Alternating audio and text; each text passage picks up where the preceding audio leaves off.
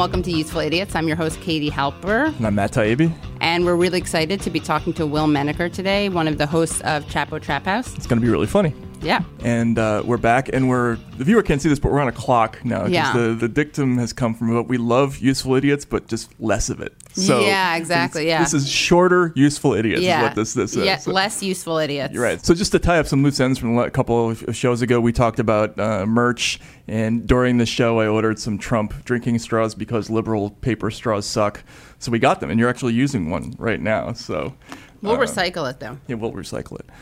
So, four food groups. Are only four stories in the universe. There's Republicans suck, Democrats suck. Isn't that weird? Isn't that horrible? I guess we should start. Republicans suck this week. Uh, Jim Jordan wrote a letter, the Republican, to Elijah Cummings, to the House Oversight Committee, complaining uh, basically, this is a classic example of how how things spin out of control in the press. Basically, he wrote a letter to Elijah Cummings worrying that certain congressional lawmakers had traveled to Mexico. And basically, the implication was that people like uh, Texas Congresswoman Veronica Escobar had traveled to Mexico and had given instructions to people down on the, bo- uh, on the border as to how to evade uh, U.S. uh, Customs and Border Security. And so that he writes this letter, and, and part of the letter asks whether or not the this Democratic and congressional coalition was quote unquote coaching migrants to get past security. But within like ten minutes, that story turned into tweets from people like Jenny Beth Martin, who's the co-founder of Tea Party Patriots. And the, the the tweet says elected officials coaching migrants on how to exploit U.S. laws. In other words, you pose a question in a letter, Right. but then like within a, you know a couple of iterations, it turns into a fact Right. that the Democrats went down there and they were coaching Yeah. immigrants how to, as to how to illegally immigrate. It's like Uh, one step beyond, some say. Some say, I've heard a couple people say, Some say that uh, it's a sour grapes book. Some people say. Some people say. Some people say it's just too violent. There's too much blood. Some people. Some say exactly. Yeah. Then next thing you know, a couple of news stories later, the some say is gone, and then it becomes Right. a thing. And Yeah. that's this is this is sort of how fake news starts. And you know, as ridiculous as the immigration story was, this is a classically you know shameless, Yeah. uh, sort of right wing. That'll thing. get picked So- up, I'm sure. Right. Yeah. Exactly. So there's that. What do we got for Democrats? Suck? For Democrats Suck, we get to return to one of my favorites, uh, Neera Tanden. Turns out that the uh, Think Progress website, which is the website for the think tank Center for American Progress, they shut down their website and then they fired everyone and then they relaunched. So that was interesting. but why did they do that, Katie? Oh yeah, yeah, yeah. Sorry, Right, yeah. they hired scabs. the lead I'm there, sorry, right, I yeah. really buried the lead. You see, they're they're paying me. Cap is, is paying me. So on Friday, um, Navin Nayak, who's the executive director of the Center for American Progress Action Fund. Announced the end of Think Progress as an independent enterprise focused on original reporting, citing the challenging trends in digital news media that have undermined so many iconic outlets which he said made it unsustainable for a nonprofit like CAP to continue supplementing it. And according to the Daily Beast, Think Progress was looking at a $3 million deficit in 2019, due in part to a shortfall in advertising. However, Many former Think Progress staff members accused CAP of lying about its reasons for shuttering the site, calling it a form of union busting intended to end editorial independence. Those criticisms only increased after the announcement Monday. Think Progress's statement on Twitter was heavily ratioed with just 36 retweets, 93 likes, and more than 1,500 replies, the overwhelming number of them calling current Think Progress and CAP staff scabs. Okay. The Think Progress Union is part of the Writers Guild of America East, and they said, We were blindsided by the revelation that CAP intends to continue operating the Think Progress site with its own labor and use the Think Progress social media accounts to promote the, that work. Our editorially independent unionized labor powered the impactful journalism at Think Progress. To take away our independent voice and use the wide audience built by the Think Progress Union staff is an affront to the Think Progress mission. So that's interesting for a couple of reasons. One is that for a while, people have been saying that uh, CAP, Center for American Progress, which is run by Neera Tanden, who's a big friend of Hillary Clinton's and Right. a big Bernie basher and a basher of lots of people, including you, including me. Yeah, Neera Tanden. I feel like she's like like the in Young Frankenstein. You know how you hear a horse whinnying every time. Yeah. And yeah, so that for me, that Neera Tanden is like the person whose name on Twitter, like I, I I hear the horse Yeah, whinnying exactly. sound every time. An interesting anecdote is that Faz Shakir, who was, I think, the executive editor of Think Progress, he now works for Sanders. Uh, there's a story about how he asked Hillary Clinton a question, And at the end of that event, where he asked Hillary Clinton a question, Neera came over to him and like punched him in the chest. She punched him in the chest. Yeah. Like really punched him or playfully punched him? Like, I don't "Ah." know. I, I think it was between the two because I don't think he was that amused. Like I don't think it was a good. It wasn't like a oh. She was like, why'd you ask her that? Huh. Yeah. Interesting. And then of course the New York Times wrote this piece about her and they quoted her mom. Do you remember that? Oh yeah, yeah, yeah. yeah. Her Always mom a good really- source. Yeah, it was a good source. Yeah. No, if, and we're going to be talking to Will Menaker from Chapo Yes. Trap House later, and it, this to me is a classic sort of like democratic schism story. Like, This this is the wing of the Democratic Party that is just they blare on and on about how much the you know the way to political success is to support unions, and then they turn around and fire yeah. their unionized Right, right. staff and replace them with scabs. Like that's the plan. Maybe they're showing, not telling. Right. Yeah. Exactly. Exactly. really good, yeah. Uh, for isn't that horrible? Um, I feel like you could do a Fukushima story basically every week uh, because it's so terrible. But the uh, Japan's environment minister uh, Yoshiaki Harada told a news news briefing this week in, in Tokyo that um, they're running out of space to store the radiated water. So by 2022, they're going to have to just start putting it into the ocean. So uh, I was wondering what what was the plan until then? Were they going to ask every citizen? Like, in other words, they don't have enough space to hold the, the, the this poisonous water, Right. radioactive water on site. You know, so what was the plan? You know, I mean, were they going to just ask? You know, every person in Japan to like hold a cup ladle full or something like that. Yeah. Yeah, exactly. It's crazy. Have some soup. So then they just make this announcement. They're like, okay, well, we don't have a solution, so we're just going to put it in the ocean and just sort of work it out. So that's happening. Which what is great. could they do with it? I mean, obviously scientists have thought of this, but they can't like put it into blocks of something. I think they, they're just drawing a blank at this point. Like we got nothing. That that's basically what they're, what they're saying is, yeah, we, we, we tried, we don't have anything, so this is going to happen. And you know, we've already seen like the you know wines bottled in California already have like heightened Oh uh, radiation levels. So like, what's going to happen after this? It's uh, it's they need to get. Elizabeth Warren in there with a She'll have a plan. Yeah, exactly. Yeah, okay, exactly. so so what's what's what do we have in this? So, weird? isn't that weird? Is a very interesting story about a guy named Hitler Romano. I mean, sorry, a guy named Romano Hitler. Okay, Romano Lucas Hitler, who claims to be Hitler's last living relative, was convicted for sexually harassing a minor. So, there was a 13 year old girl. Um, the father of this 13 year old girl complained he had put a garage up for sale and Hitler answered the advert. But when he turned up, he didn't seem to have much interest in the garage, only on Ania, his daughter. He lured her to his flat with sweets, brought her clothes and plastic flowers, and even offered to marry her. Clothes and plastic flowers. Yeah. Does that work? Apparently, Okay. He said it was uh, innocent. Uh, he just wanted, I wanted to spend f- free time with her. They were just harmless welcome kisses, which is like disgusting. So a judge found, though, that he had kissed the girl against her will on the neck and cheeks. But that's not even the weird part, okay? That's me- that's bad. That goes under. Isn't that horrible? Right. The weird part is this guy is probably lying about being related to Hitler. So, like, what makes you do that? Most people would try to hide their Hitler relationship, but Right. he actually is, is creating it. He says that his parents settled in Slovakia after fleeing East Germany during its communist era. He was raised in a monastery and adopted into a Polish family. And uh, he says that his father was the grandson of Adolf Hitler's father, Alois's younger brother. He says that it's been hard for him to get a job. And he said, it's my cross to bear. But, you know, he doesn't have to have the name Hitler. And this was really weird. They didn't even mention this. He has a bald head and a lion tattooed on his head. A lion on- Tattoo. okay. It's wow. like he has a lion tattoo on his head. Also, apparently, if you go to his house, he has a photo of Hitler on the wall and Angela Merkel, which is nice. But also, lest you think he's like a German nationalist, he also has a picture of Osama bin Laden Bin Laden and Hitler on the walls. Mm-hmm. and Merkel. Don't forget Merkel. Can you imagine going for a job? My name is Romano Hitler, and look at my lion tattoo and my bald head. And Like would that- you like to see some photos of my apartment where I have hanging a picture of Hitler, Merkel, and Bin Laden? And I have a record for sexually harassing Right, a minor. exactly. Yeah. But I'm really good at data entry. Right? Yeah. Yeah. That's terrible. Yeah. All right. Well, this is kind of a, a little bit of a slow news week, but one thing that happened that we should talk about just because it's incredibly funny is the sort of ongoing. So, we, a couple of weeks ago, we talked about the Bret Stephens fiasco with the bed bug, which Right. which like continued to be a thing. after that. Uh, where the New York Times columnist Bret Stephens freaked out because somebody on Twitter, in a tweet that was like viewed by or liked by nine people, uh, called him a bedbug. And so after that whole affair, there was a really funny column that was written on Slate by Ashley Feinberg, and it was called New York Times columnists versus the haters.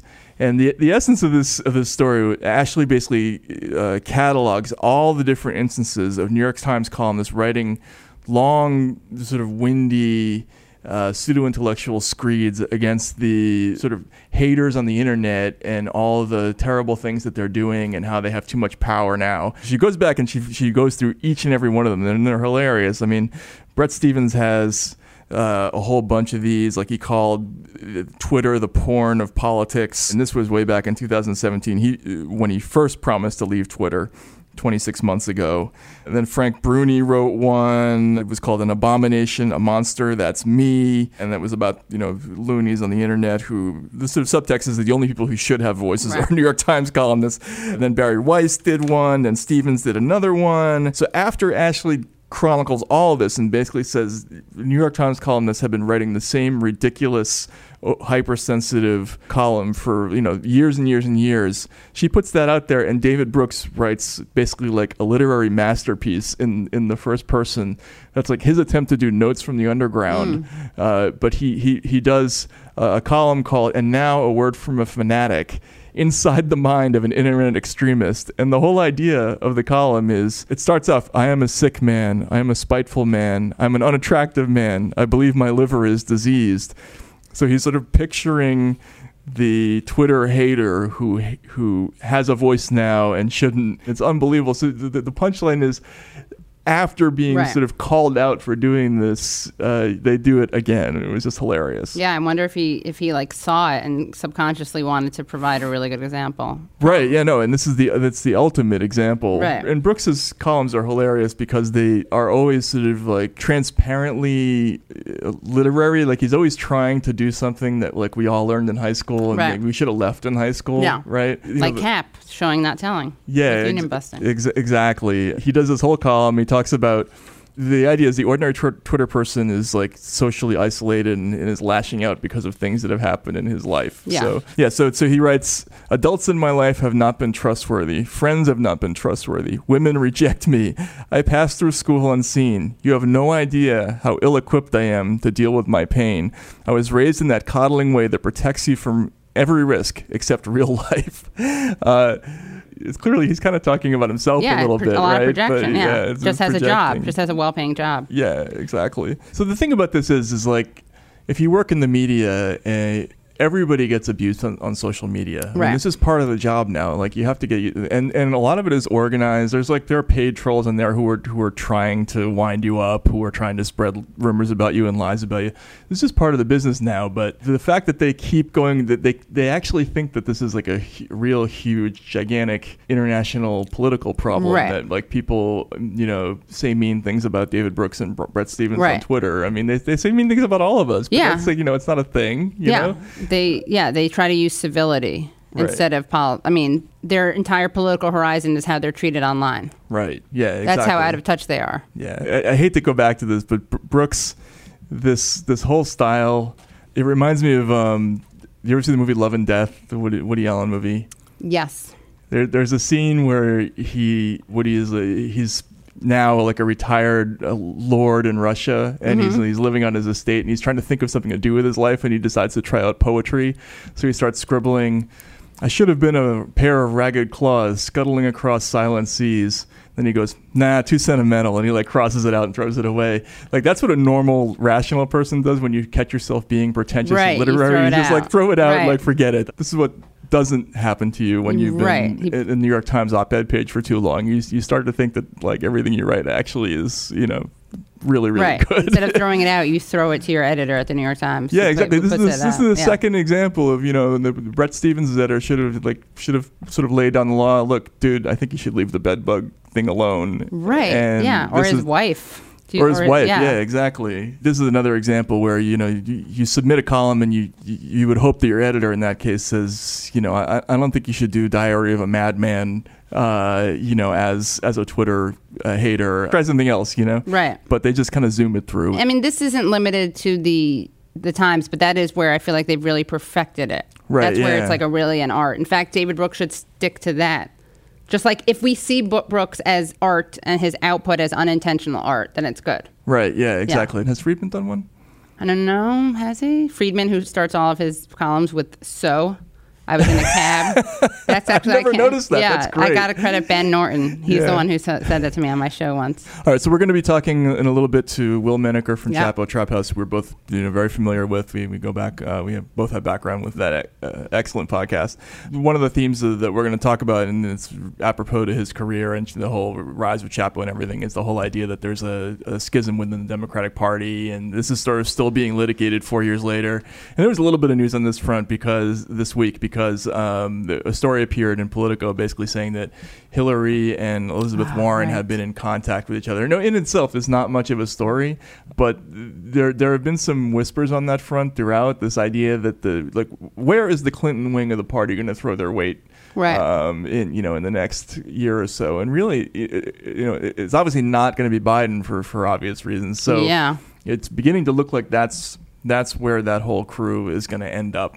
You know, backing, which is interesting because they weren't at the beginning of yeah, the race, right? They were, I think, pretty Har- Harrison, Harrisonian. Harrisonian. Kamalian, yeah, Yeah, right? exactly. And then there was money that poured into Buttigieg, but his campaign didn't work out. So it looks like this is where the dynamic is going to go. I mean, it- or at least that's a question that's, that's starting starting to be asked now. Is like, is is that where is that where this this group is going to be? Yeah, and that, of course, people don't know Chapo was like what one of the most successful podcasts on the left. What's interesting about Chapo is is they started off basically they were just a bunch of you know comedians and you know who's Twitter who started- people. Twitter people Yeah. who started riffing on politics in a really in an interesting funny way and who who didn't kind of fit into the you know normal conception of what a politics show was about because they their opinions were a little bit off you know off kilter they didn't kind of fit into the MSNBC framework Right.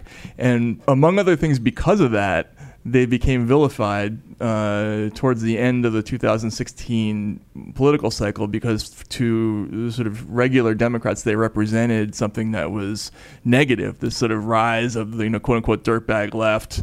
Uh, and I think at the time people thought this was going to be a temporary phenomenon, but four years Right. later, it you know it clearly isn't. You know, and I think that's part of what people like Brooks are reacting to is this idea that people Yeah, like the democratiza- democratization of a certain level of media, or giving voice to to certain people, or yeah, the fact that they're so popular. right And of course, one of the things that the people have done to like silence them has been using this Bernie Bros narrative, which we'll have to talk about in another episode. But just like they talk about being rude on online, you know, like with David Brooks, and it's just it's not even true anymore. The narrative we now know it's not even true demographically. But that's something that you know people don't really want to respond to their politics, so they just say that they're misogynist bros. Another thing that drives me crazy: almost every story about Chapo points out that they make money. Oh yeah, Right. Patreon. I get this too, by the way, because Yeah. I have my podcast has Patreon. It's all about being on Patreon. You're Right. dissed for being on Patreon, as if they we're not hiding it. Right. Yeah. And then they, you know, but they, they, they always say they oh they make they make so much money Yeah. per, per per podcast.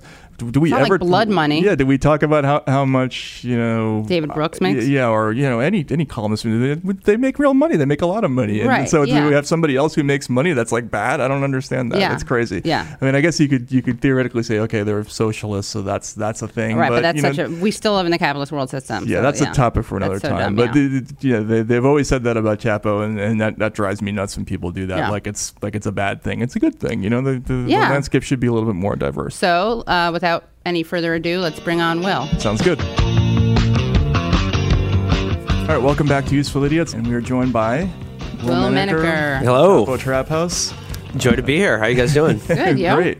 So we both have kind of a unique connection to Chapo, right? Well, full disclosure, I feel like I have to be transparent about Yeah, this. go for it. Um, you and I are something cousins. My cousin is married to your cousin. I don't technically. It makes us kin. Kin. We're That's kinfolk. that's that's what it means. Definitely kin, yeah. Our cousins are married to right, each our other. cousins are married to each other. Yeah. Uh, you did not attend the wedding. I was in I think Chicago at the time Yeah. doing the show. Yeah, I held it down for both of us. You were mentioned though. I Oh, told really? you. Yeah, I told my uncle mentioned you because he was talking about like the connections between the families and. All the people that were too big to be yeah, here. exactly. Yeah, He exactly. cursed you. Okay. Yeah. Yeah. No, it was nice. Uh, you also hosted the first ever Chapo live show. That was Yeah. the first time me, Matt, and Felix were ever in the same room Yeah. together at the same time. Wait, Star is that- moment. How did that work? You'd never met before? Oh, we had met each other individually, I see, like every okay. combination, but we had all three of us had never been in the same room Right. before. Wow. It was unclear Yeah. if they all existed. Yeah, But yeah, because Matt lived in uh, uh, Cincinnati at Cincinnati the time. then, yeah. so yeah. and Felix had just moved to the city. Yeah. So how are you doing the? Sh- were you doing the show? Like We were doing the show like yeah, like we, originally we would just all talk over like a Google Hangout and record our own audio tracks and then just like stitch them together. Oh, okay. Yeah, it took a while before we were like all just you know in the same room Right. recording on studio mics and Yeah. things like that. Excellent. Yeah, it was And I know really that was one of your first guests too, right? Yes, Yeah, yes, you yeah. were. You were our Yeah. first, Matt. You were our first like big get. You know, that was. I was super nervous about that one, and then like No, you're not. While while, while doing the interview, like uh, my Google Hangout just like cut Oh. out. And like I, I was like out of that interview for like two minutes, scrambling to get back on, but I, I seamlessly played it off. like, Wow, uh, I didn't yeah. notice. Yeah, yeah, yeah. No, yeah, the, the Taibbi app made us. It was like Lufthansa heist. nice. Hey, Jimmy. That's great. or Air France, I should say. That's yeah, the Air yeah, France. the Air that's right. France Yeah, exactly. Yeah, yeah. We are the security. You're looking at. Yeah, it. yeah, yeah. Um, so that was four years ago. That was at the beginning of the. Yeah, God, it was like the- yeah, Oh three or four gosh. years ago. yeah, Yeah, yeah. Because I remember that was right in the. Well, it was in two, 2016. It was right? yeah. We we started going like I think April 2016, and I guess like you know we sort of took off like as the the Democratic you know primary was in 2014. I mean 2016 rather, and uh, here we are again, right. coming up on 2020. Uh, Wow. Basically, same same shit going on. Yeah, I know. Yeah. I mean, I, I I don't want to be repetitive or whatever. I know they're always like, "Don't relitigate the primary." It's like, well, the No, it- lessons haven't really been learned by a lot of people, so we have to. There's been no verdict rendered. The Yeah. case is just ongoing. yeah, It- exactly. I mean, It's- yeah, I mean, this is still a, a thing, right? Right. The big Democratic schism. I mean, did, do you, you, you were one of the f- Chapo was one of the first shows that really kind of put a face on the whole idea that there were two different wings of the Democratic Right. Party. Yeah, I mean, I think it was, uh, you know, Vince Lombardi said luck is the residue of skill. I think, you know, it's just luck is the residue of being in the right place at the right time. And, uh, yeah, when we started doing it, uh, it didn't seem like we were, you know, staking out some, you know, hugely needed uh, position. It just seemed like this is what we believed. Uh, just, you know, like the idea that Hillary Clinton and the Democrats are like, you know, sort of risable figures didn't seem like, you know, hugely a, a huge controversial. lift or contra- anything controversial. But lo and behold, we found out, yeah, like not only was there like a, a big audience for that, particularly among people who are into comedy and politics and looking for, you know, uh, I, don't know, I guess it's broadly political satire or whatever that, Right. And it, but like also not from like a. a a, a, a bogus sort of uh, well both sides are Right, wacky yeah. clowns to the left Right. of me jokers to the Yeah. right Clowns to the left of me, jokers to the right. Here I am, stuck in the middle with you. right? like that kind of thing that had like kind of a, a strong point of view. But uh, yeah, I mean, like I guess the schism in the Democratic Party is still there. But if you look at the platforms of all of the 2020 Right. Democratic candidates. I mean, I guess it's progress that it's like vastly more to the left than Hillary Clinton ran in 2016, and I think that's all due to Bernie Sanders. Yeah. I mean, whether All- they're all good for any be of it him. is an, another open question. Right. But I mean, I I find that really amazing. The the platform has moved so dramatically, and, and if you go out in the, you know, I mean, you were in Iowa, right? Mm-hmm. Yeah, you listen, yeah. You listen to all the candidates; they're basically all. I mean, they sound like Bernie in 2015, Yeah. 2016. A lot, uh, almost everything they're saying, but without the accent. With the The- exception of like John Delaney and like Michael Bennet Right, and yes. like Hickenlooper, and I think half of them have already dropped out. But Right. like you know, like the the the top tier, Elizabeth Warren, Kamala Harris, even you know Joe Biden has to try to affect something that is like a simulacra Right. of a kind of populist uh, platform. Right, yeah. Even his his launch speech was all about you know taking on uh, re- rejecting the corporate donors or something like that. Yeah, That was yeah. part of his thing. But uh, Maybe but- that's why his eye was leaking blood because he Yeah, was no, like you keep talking straining. He about was that, straining yeah. so hard. Right, right. I mean that. was- Someone's someone's got to stop this. Like He's Godzilla. Joe Biden, like it's it's not funny anymore. Like Right. it's the people around him who are making him do this. He confused uh, Angela Merkel with Margaret Thatcher Yeah. the other I saw day. that. I saw you tweeting about that. That was uh, that's not easy. And Yeah. you know, I mean, it, it I know it's like an easy thing to do, but it really does reveal like the contours of like how our politics is policed by the media. Could you imagine if Bernie Sanders gosh. was struggling to complete a sentence Yeah. regularly and then like making those kinds of gaffes that are just like your brain fitsing out or you just Joe Biden starts a sentence and then like he's going going and then 30 seconds into it he'll just like Yield his wheels time. will spin out to- and totally It's amazing. and then his eye starts bleeding live on national television this would be the like Bernie Sanders would, it would be the end of his campaign Absolutely. overnight without Yeah. a, without question Yeah, I mean- he'd be forced into a retirement home. and the funny thing Not about just the not allowed to run. the eye bleeding thing is when that happened, I was like, I it was just like of a random evening. Uh, me and my girlfriend were just watching a movie. You know, I spent two hours without looking at my phone. You know, pat myself on the back there, and then I, you know, it's over. I look at my phone, and I'm like. This is a Photoshop, right? This is, Joe Biden's eye didn't start Yeah. bleeding on television, right? and then I start looking around to confirm that it's not just some wind up. And like the only people who were covering it at the time were the right wing media. Right. It was only the Daily Caller and like DC Examiner and Washington Times and like those types of outlets. And I swear to God, I spent the whole next day looking at the New York Times and the Washington Post for any mention of that in the climate Oh my forum. gosh. And none of them talked about it. Yeah, insane. I It's bizarre. It's like uh, the Soviet Union in 1928, where like Trotsky has been carefully yeah, etched out of photo- the, yeah, yeah, exactly. They cropped some. They uh, copied and pasted something over it. Yeah, a white thing. You you were comparing him to Vincent the Chin Gigante, Yeah, right? Yeah, I mean, this yeah, exactly. thing. He's crazy like a fox. Right. He's lulling everyone into a false sense of security, so that when you know when it, this Thursday debate, he's bringing out the real Biden. Yeah. he's going to come with the should- zingers. the zingers. He's That's gonna- right. He's going to be sharp. He's going to be articulate. He's going to be clear-headed. Until then, he's going to walk around in a bathrobe. In a though, bathrobe, right? just Yeah, yeah. peeing in his neighbor's lawn. Yeah, exactly. Not So shaving. funny. He's actually hilarious. Um, we should do a mash above all his gaffes, but um, I mean, who was would it take the whole saying? show, though. That's I know you're right. We don't have the time, but you know, this is a like a gem that hasn't really been exposed a lot. But uh, he did mention Shylocks. Do you remember that? Joe Biden? Yeah. No. He's like a bunch of Shylocks. Yeah. He was talking about like predatory lenders or something. Yeah. Which I just feel like that was an unsung, unex- underexposed moment. Hmm, okay. And we should definitely put that in. Yeah, I mean, it depends on what context you use the word shy. Like, unless you're you're saying, oh, in, in high In The school, I Merchant of studied Venice. Merchant Yeah, of. Venice. I was Right, just yeah. right. you said that. I was just Yeah. imagining Trump talking about, folks. I have very good relations with merchants. Yeah, exactly. They're wonderful. They got an excellent deal. A pound of flesh. Well, we did last last time we played uh, a couple episodes ago. We played audio of him like riffing at the Republican Jewish coalition, and he's like, "They're a bunch of are you guys good negotiators? I'm a good negotiator. I've never been in a room with such good negotiators. I think they're good negotiators here, am I right? It was hilarious."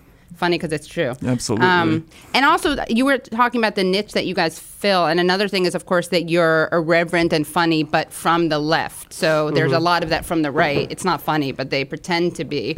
I think Um, it's just that it like it's part of like they all give themselves the same jobs. And they like if you're one of the twenty weirdos on your campus of fifty thousand, Right. likes wearing a bow tie and is like sincerely committed to conservative politics at eighteen or nineteen, like there will not just be a job for you at some think tank or some you know. Uh, David Koch, RIP, uh, Right. funded Right. outlet, you will also get the added benefit of everyone agreeing that you're actually very edgy and dangerous and funny right, at the Right. same sure. time. Yeah, it's just mean spirited, basically, is what. Not even, is. uh, not even that. Like, You don't I, think mean- they I mean, reach that? well, of course they're mean spirited, just like by nature of their souls. But Right. Like, you know, I don't think there's anything wrong with being mean spirited against the right people. Well, I mean, just in general. bad people. but- Oh, yeah. No, it's just like anything that uh, like so loudly announces that like I'm edgy and dangerous is just like the most bland, anodyne Sure, yeah. garbage imaginable. But as you've said, and I mean, this is a big debate. Uh, you know, this does fill. Uh, there are people who are disaffected, looking for something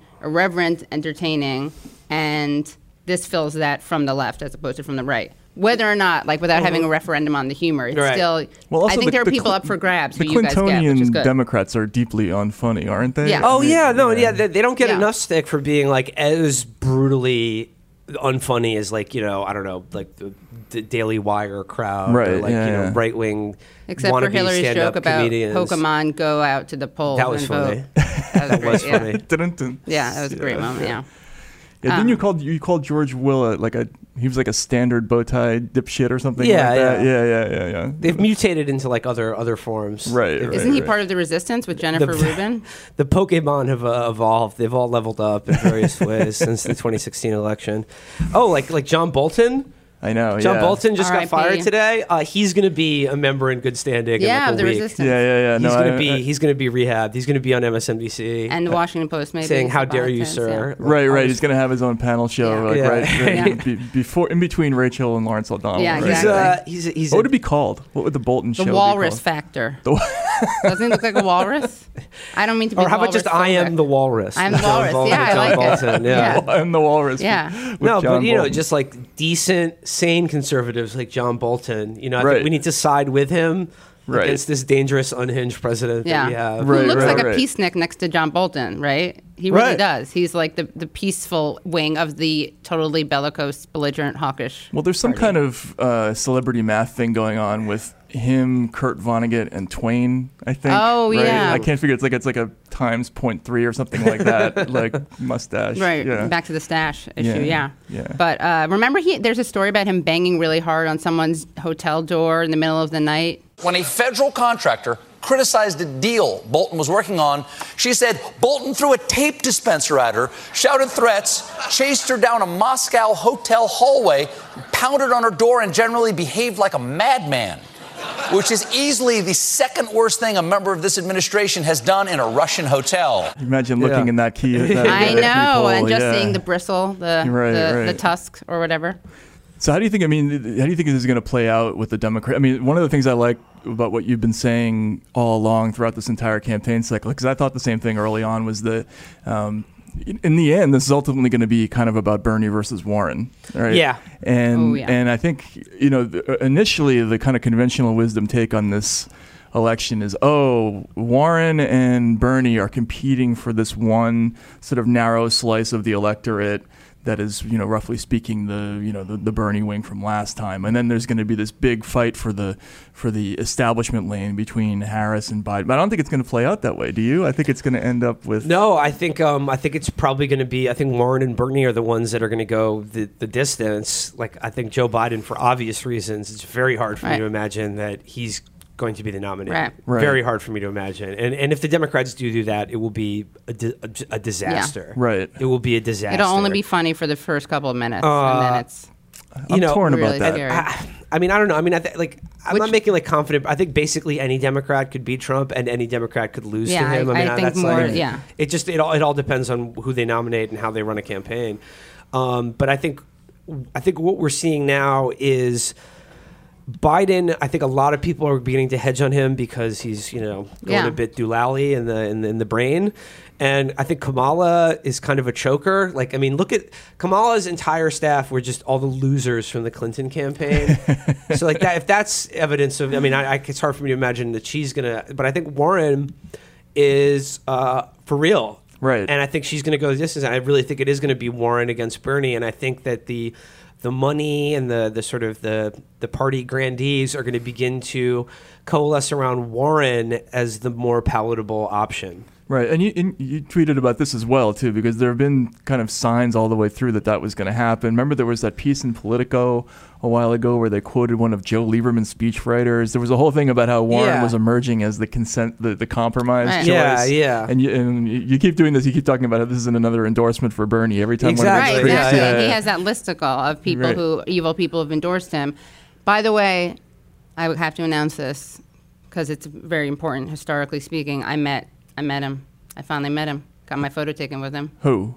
Bernie. Bernie. Oh yeah. With Daddy, yeah. Yeah. Uncle Uncle Bernie, Amo Bernie, as the uh, as the Arab speaking people call him. That sounds like I'm, I'm like. I've never met really- him, but I stood uh, very close to him in Iowa. Yeah. at the uh, at the press uh, scrum. It was actually the second time I met him, but the first time I was like a drive by, like I kind of ambushed him because I was at the Sanders Institute and Cenk Uygur was interviewing him, and I happened to have my microphones out because I was unsuccessfully trying to interview Hadij Hadaji, the Brazilian, you know, the, the man who lost to Bolsonaro. And so right after I was like doing the audio for them, and then right after that I asked him a question, and he was like really busy, and you know his crotchety menschy way that he mm-hmm. is. And this time I was at this event in Brooklyn, and I, we all got on the selfie line.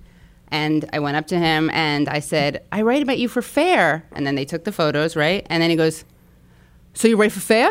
And I was like, Yeah, yeah. I wrote about Sydney Ember and I wrote this piece about MSNBC. He's like, I saw it. Thank you. And I was like, Because with other politicians, they would just say that even if they hadn't seen it, but Sanders wouldn't. That's one of his like things. You know, if he hadn't read it, he'd be like, Yeah, Or, or they'd be like, "You like I, I write for fair," and they'd be like, "Yes, yeah, journalism should be Yes, fair." exactly. Right. Yeah, Support- yeah, right, right, supports right. fairness, Yeah, yes. he's like fairness. I think you Yeah, mean, yeah. Ms. Yeah, ma'am. Uh, yeah. So anyway, that was great. that's great. Yeah, yeah.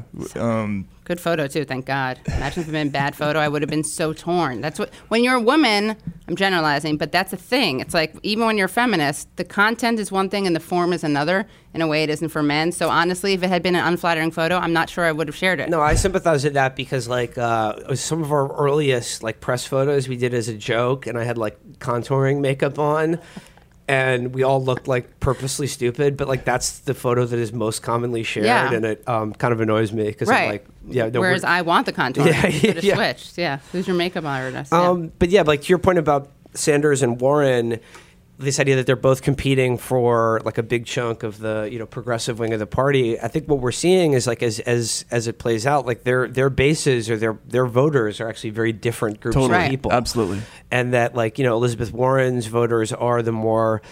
Uh, more highly educated, sort of professional, Whiter. uh, yeah, whiter, and sort of like I think they represent a more meritocratic Right, that's part exactly it. of American society. These are the people who, this is like what what is so. When, when the thing like that people talk about like what they love so much about Warren, they always like her plans. Right. Like this is her big thing. Yeah. her plans. She's got a plan. Not only does she have a plan, she has a plan for how to pay for it, and it's just like it- Except okay. for health care, which she somehow doesn't have Mm, planned that's for. interesting. Um, and I, I think that speaks to like her appeal among the type of people who really have done the homework, you Right. know, and succeeded and like you know have have played you know played by the rules the right way. And when you hear Warren's um, you know stump speech, or like you know when I saw her in Iowa, or you see her pitch, it's about like you know look the system isn't working for Right. it's only working for a small amount of people and like the rest of us like you know we're not getting a fair deal and it's about like she has the plans and like we want to make the system work for like the people who have studied and like worked hard Right. and it's about this like it's sort of a um a, a consumer model of capitalism. Like Right. it's like it's like you, it's like your cable company's ripping you off. Like this is outrageous. They need to be brought to account. Yeah. you know? And like and i think bernie speaks to this like a, a like a i'm sorry like way more class-based ideal of pol- ideal of politics where it's just like these things like healthcare and housing and education uh, should not be for people who, who are like only for like the smart people. Right.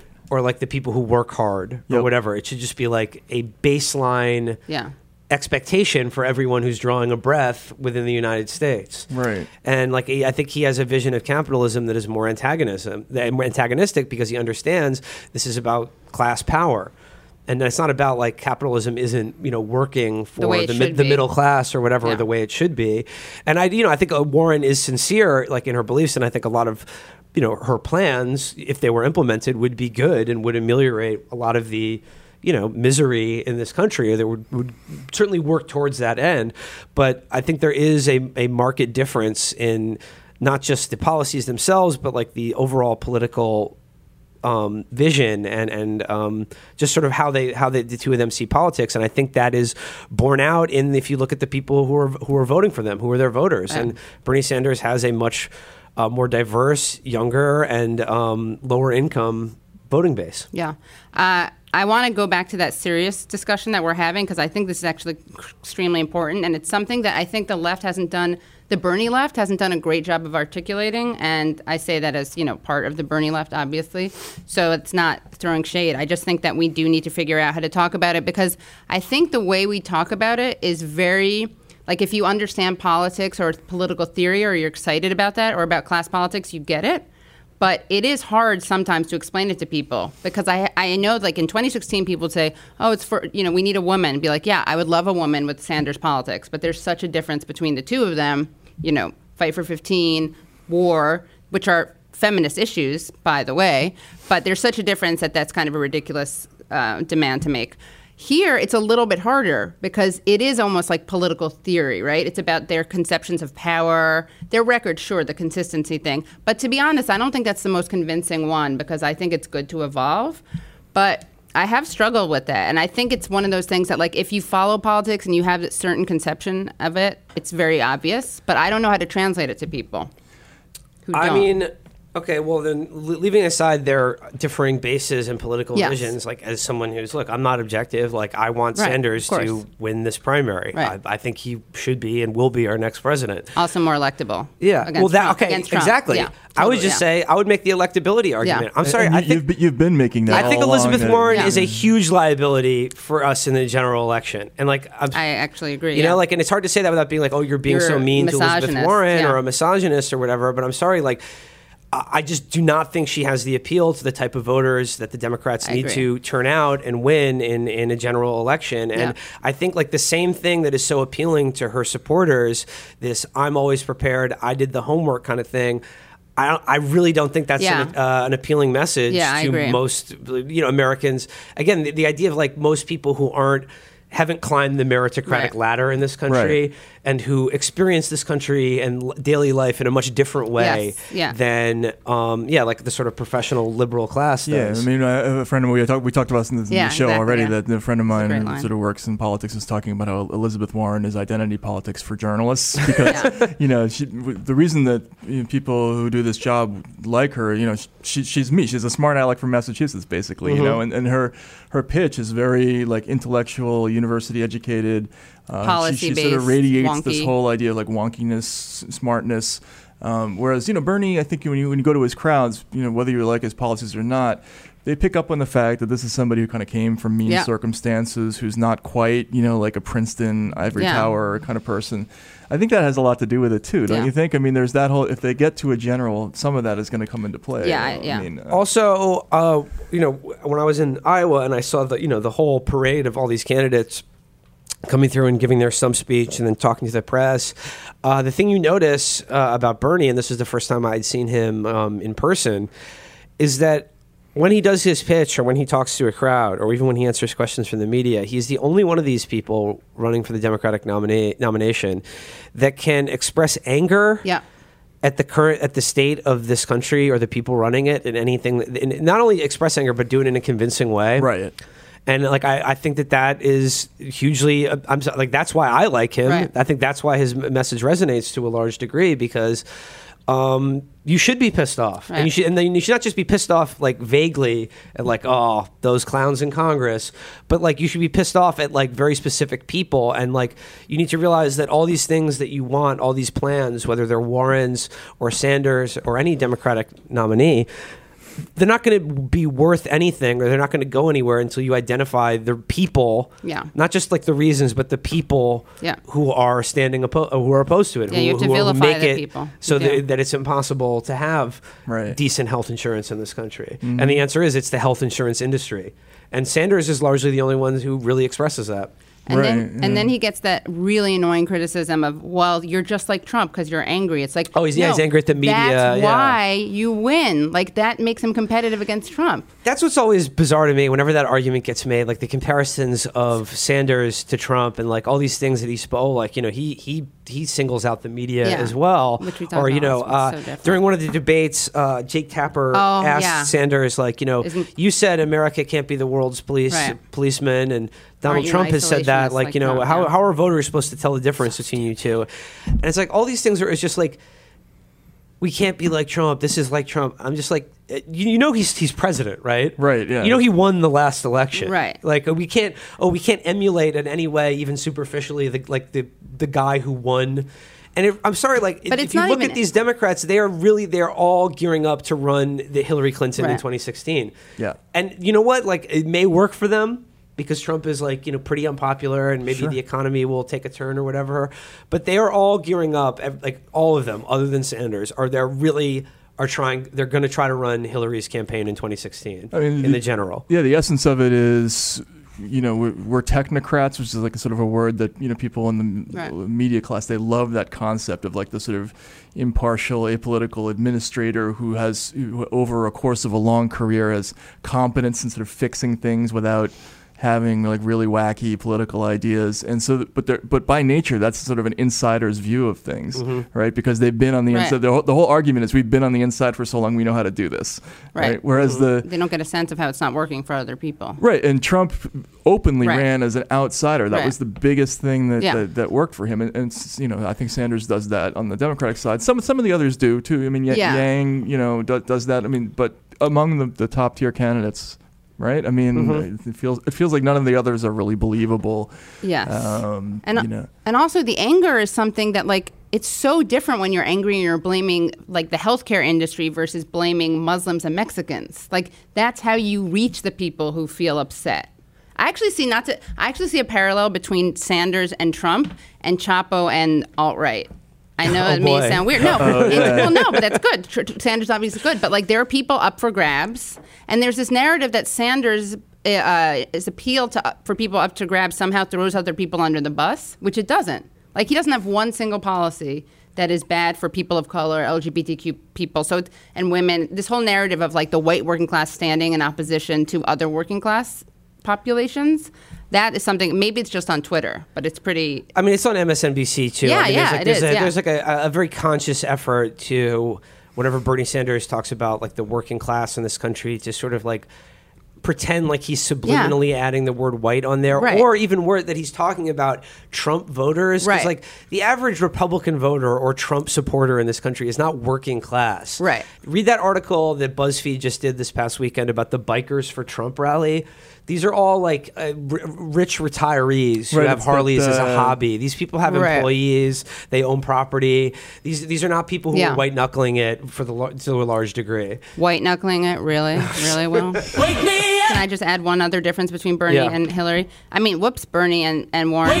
So another thing is that Bernie did not contribute to a cookbook. Do you know about this? No. A cookbook called Pow Wow Chow. Ooh. I'm not kidding. Come on, this is an onion It's not. story. No, it's called. Pa- and I, I don't. I'm not a Warren hater. I prefer Bernie. Right. I, I get frustrated with the way that they're they're seen as the same because there are important differences from electability to the way they see power to you know, uh, lots of things. But the Elizabeth um, Elizabeth Warren's Pow Wow Chow Cherokee recipes were so. Not only did she contribute to a, a book, a cookbook called Pow Wow Chow. Um, she contributed Cherokee recipes, and they were apparently word for word copies of famous French chefs' techniques. Um, So plagiarism that goes against the meritocrats hate that. Yeah. It's copying someone else's homework. It's Exactly. very, yeah, very yeah, sinful. yeah, Yeah. yeah, yeah. Um, Very Jeff the, Spicoli, the image yeah. of it is just amazing. No, but I'm sorry. The it's from uh, 1984. her her Ooh. DNA test thing is also very telling because one, it's absolutely not going to go away. Yes, and it's and a it huge, shows it's a bad huge liability, yeah. and it also shows her she did that because Donald Trump got under her skin. Exactly. and it was like it was such a dumb move. Yeah. Right. and she did it, and it's go- it's going to haunt her. And then like, I think there's like so, there's a Harvard Law Review article that promotes her as like one of their first like minority pr- women professors Yeah, or whatever. right. There's a lot of that stuff out there that is deeply embarrassing and Yeah. like and I'm sorry makes her look terrible.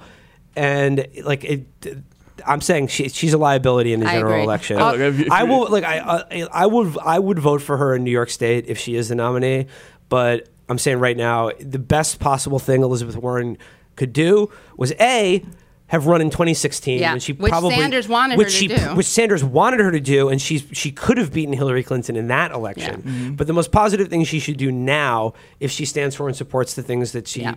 her plans, is resign, drop out, endorse Bernie. I agree. Yeah. I'm sorry to say it, but if you care about the future of the country, I Elizabeth, agree. uh, that, that that's the most positive thing Liz, you can we're talking to you. We like you, but we have a I mean, I know, like suggestion. for me, that's like just poison. But I know. I'll say it. I'll, say, it. I Um, mean, if, she's if she's contributing to, uh, you know, her thoughts on Cherokee cuisine, like this is like high school. Like you, you can't. Yeah, exactly. You know, when when somebody comes up to you and gives you a hard time, you, you, you can't keep doubling down on the, on the response to it. She's got to figure out another way to deal I- with. it. And if, if that's going to be her response to Trump, I'll get a DNA test. I'll I know. You know, like that's just not going to I- work. you I, do think it, it's useful to have her in for a little bit more to kind of help shift things to the left, even if it's just rhetorically. And I don't think she's like uh, Harris or Biden.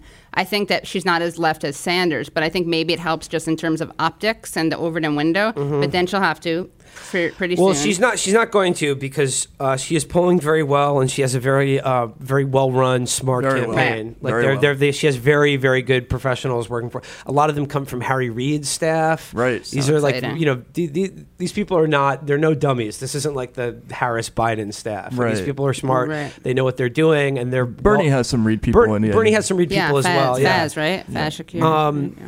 Uh, so it's uh, my dream scenario is unlikely to happen, and I. Here's the thing, though. Warren would not be polling this well if Sanders wasn't in the race. She, they would all be ganging up on her. Like the media would be talking about her, how irresponsible and dangerous all of her Well, they- ideas they and did plans are. she yeah, they jumped in. did. And Yeah. Pow like, Wow and- Chow. and- like and, and Pow Wow Chow and all that. Like, and it, she is the beneficiary of a very concerted effort to Yeah. nullify Sanders and defang any kind of nascent left wing populism in the Democratic Party. Right. Well, third way. Remember, they said that she was like dri- they urged people not to follow her and De Blasio off the off the cliff, populist Right. cliff. They said that in what 2016, and now Yeah, and then they would the- endorse anyone except for Sanders. I'm getting Yeah, a they very- Matt Bennett, right? The co-founder was, yeah. was Right, yeah, right. It was, was talking about how Yeah, yeah, she was a compromise. I'm just candidate. I'm I'm you know I'm I'm doing the Carnac. I have the envelope to my head, and I just have a, I have a vision of Elizabeth Warren and Pete Buttigieg as, Oh, as a ticket. I mean, I'm not trying so to will it to happen. Bernie so Sanders will be the nominee. He will be our next president. Just really, really quickly, there's been a whole succession of these uh, articles from New York Times uh, op-ed writers, and they're all kind of complaining that um, people who aren't big-time op-ed columnists or random people on Twitter or whatever, the, the, the, the core complaint seems to be that other people besides us get to have an opinions Say, now. yeah. I, I feel like they're kind of partly talking about people like you when when when not they're, they're, they're you know they're, they're talking ostensibly about people on Twitter, but I think what they're really resenting is that there are these other voices that are Right. rising up from the internet that get more traction than they are. Yeah. I mean, do, do, you- do you get it? Oh it? yeah, I mean, I, I even said it about the David Brooks piece. Oh, did you? I was like, I, I'm, I am the sick and spiteful young man that I'm writing about. except the difference is, instead of miserable obscurity, I'm getting paid. Right, yeah, Get yeah, yeah, get yeah, rich, exactly, yeah. motherfucker. no, but I mean, like all, all these people, like uh, like Bari Weiss or whatever, Oh who have you know. Uh, David Brooks. I mean, I'm talking about the or the younger generation, of, Right. like, of like you know opinion people who have I'm sorry, kiss the asses of like the most evil people alive to get their little share of the of the discourse or whatever. Right. And then lo and behold, it finds out that like you can also have a very successful career just calling them an asshole on Twitter, because like that's how popular it is to just defame and mock these Yeah. people. Right. That's how much it like resonates that's how little people take you seriously. Because like you know, uh, like Bari Weiss or Doubt That or whatever, like if Oh, they. Fill a crowd of people for like to talk about one of their books. They're all going to be their parents' age. Right. You know what I'm saying? Like they don't have peers that respect them or like them or just be like, "Hey, great column. I really liked it." right, right, right. They- Like they don't get any of that. They get the, they get a pat on the head from you know the David Koch's ghost or whatever. Your yeah, Pinch Sulzberger or yeah, whatever exactly. it is. Yeah, Like exactly. these- are real people. Meanwhile, Um, over here, there are people who are getting paid large amounts of money just to call you an asshole. yeah, right? exactly. exactly. So I think that's what they're talking about. Yeah, You know, but also with with David Brooks, you got to understand. And, and Matt, I know you're a David Brooks scholar, and I think like I've after reading him and making fun of him for as long as I have, the thing you have to understand is that every David Brooks column is about himself. Right. And like people like the new one, like attention haters, like this is I'm going to ventriloquize one of my internet, uh, you know, abusers or whatever. All this stuff about you know like uh, feeling rejected and I- I can't trust adults and what is it to be a man.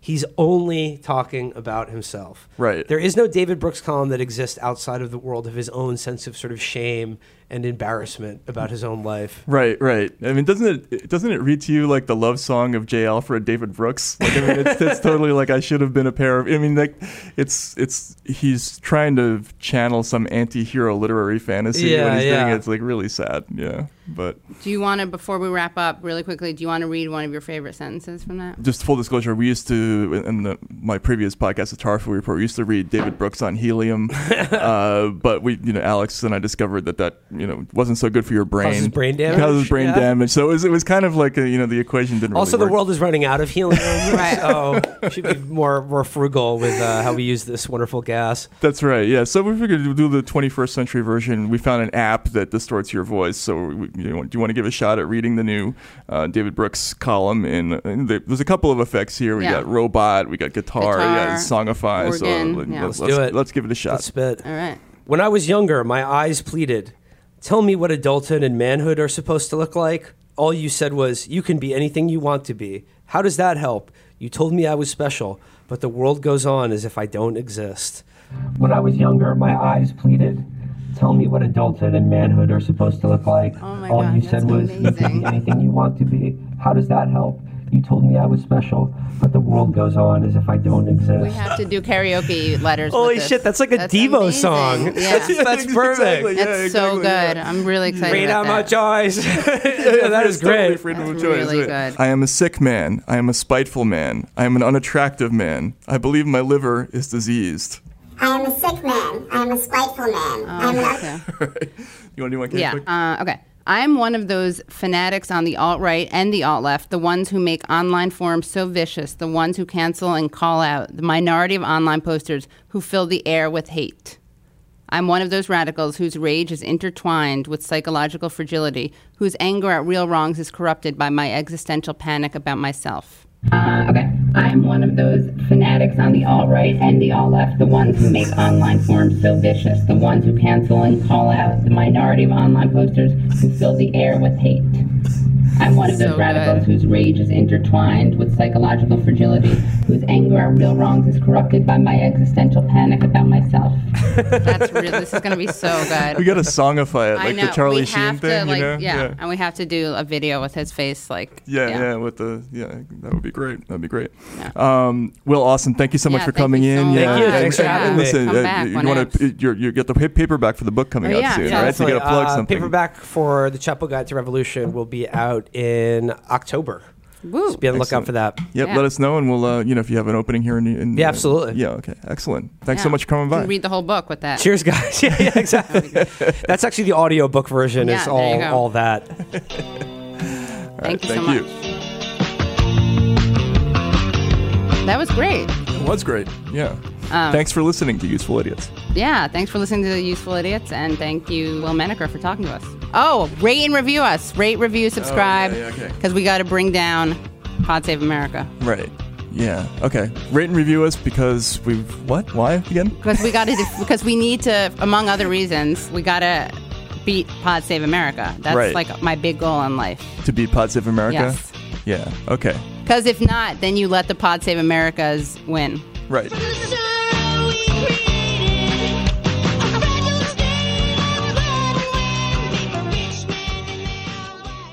The Bigger Pockets portfolio of podcasts are worthy of your investment. We're having a real conversation as real real estate investors. New episodes available every day. It's important to buy where it makes money and not necessarily where you want to travel to. Bigger Pockets, On the Market, Rookie Real Estate, or Money Podcast. The purpose of flipping is to create more cash so then you can reinvest into other types of properties. The Bigger Pockets Podcast on YouTube or wherever you listen.